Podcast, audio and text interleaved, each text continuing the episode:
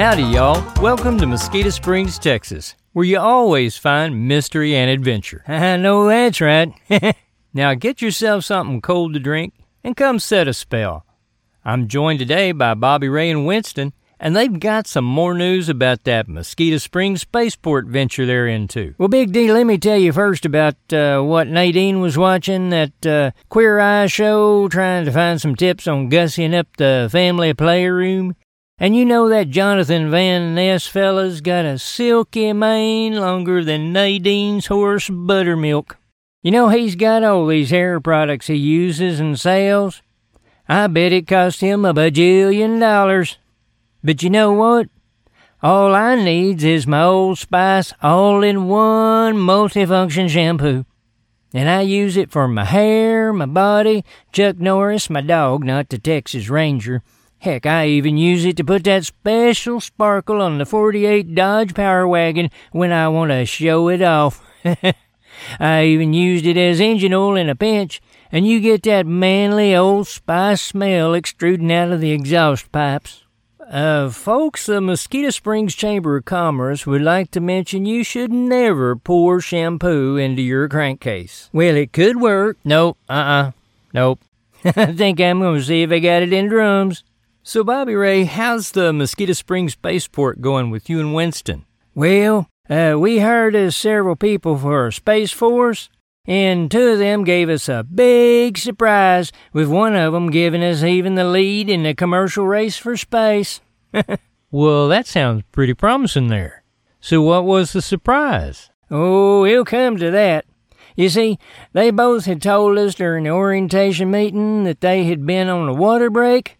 Well, looks like, uh, looking back on it now, we may have uh, misheard that a bit. Yeah, man, I think you're right about that. Well, what y'all talking about? Well, I didn't want to have to spell it out, but they had broken their town water main, and it was time for the little villagers to come out of their houses to safety. What? Well, they were like in labor, man. Oh, boy. Well, what'd you do?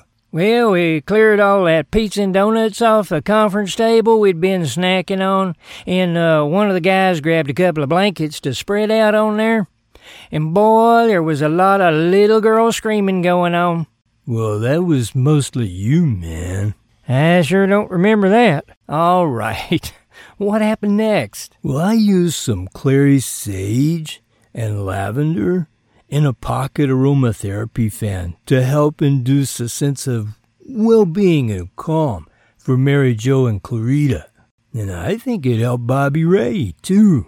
All right now. Also, I wet a couple of my bandanas and put a few drops of clary sage on them to use as a soothing compress for the girls. Yep, and then the race was on. It was just like NASCAR when they're jockeying for who got pole position on which was to come out first. Yeah, and their auras must have been in sync because it wasn't long before they were both dilated all the way up to about uh, 10 centimeters. Well, I don't knows about that, but Mary Jo is dilapidated to about the size of one of those uh, super donuts with the sprinkles and cream over at the truck stop there off of 20. So we knew it was go time. Well, we uh, did the breathing exercises with them, and the girls were doing so great. But Bobby Ray must have hyperventilated or something because Carlos had to pick him up off the floor about midway through it all. Now, I don't exactly remember nothing about that. But he was a real champ, man, and he got right back up in there to help the girls again. With all the breathing and contractions, it was definitely time to start pushing. Yeah, I told Clarita just to imagine that your international harvester truck with the column shift is just stalled out midway up the hill, and you got to get out and push it the rest of the way up. She said something in Spanish like, uh, I don't know, it's like a Bende Joe or something like that. And I think that means something like, uh, thank you. Oh, it definitely doesn't mean that, man. I said a birthing prayer and asked for a blessing for the ladies, and their babies as I added a little more lavender to the fan. Well, to make a short story long, Claritas was the first to cross that finish line. Got out that checkered flag and everything. She had a beautiful baby girl at 19 inches and seven and a half pounds. Wow, that's that's pretty awesome. But how'd you know about her measurements? Well, remember I had that tattoo from Thelma's Tattoo and Tan put on my left leg with the ruler to measure the fishes we caught, and when we went out to the Lake Travis that time? And I had my Ronco Popeil pocket fisherman scale that I used to check the weight of my catch. Yeah, Mary Jo was right behind her with her healthy, uh, baby. Oh, just say it, Winston. She had a little baby girl, Alien.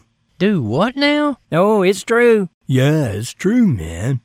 She was perfectly healthy with all six fingers, three on each hand, and two legs, cute little webbed toes, and a beautiful little happy smile.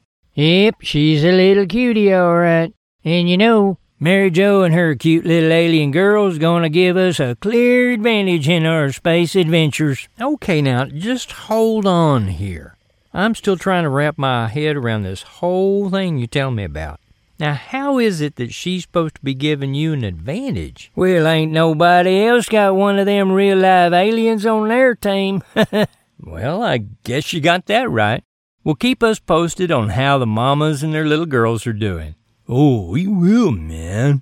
Today's episode is brought to you by Thelma's Tattoo and Tan, where a tramp stamp is your passport to bronzing loveliness.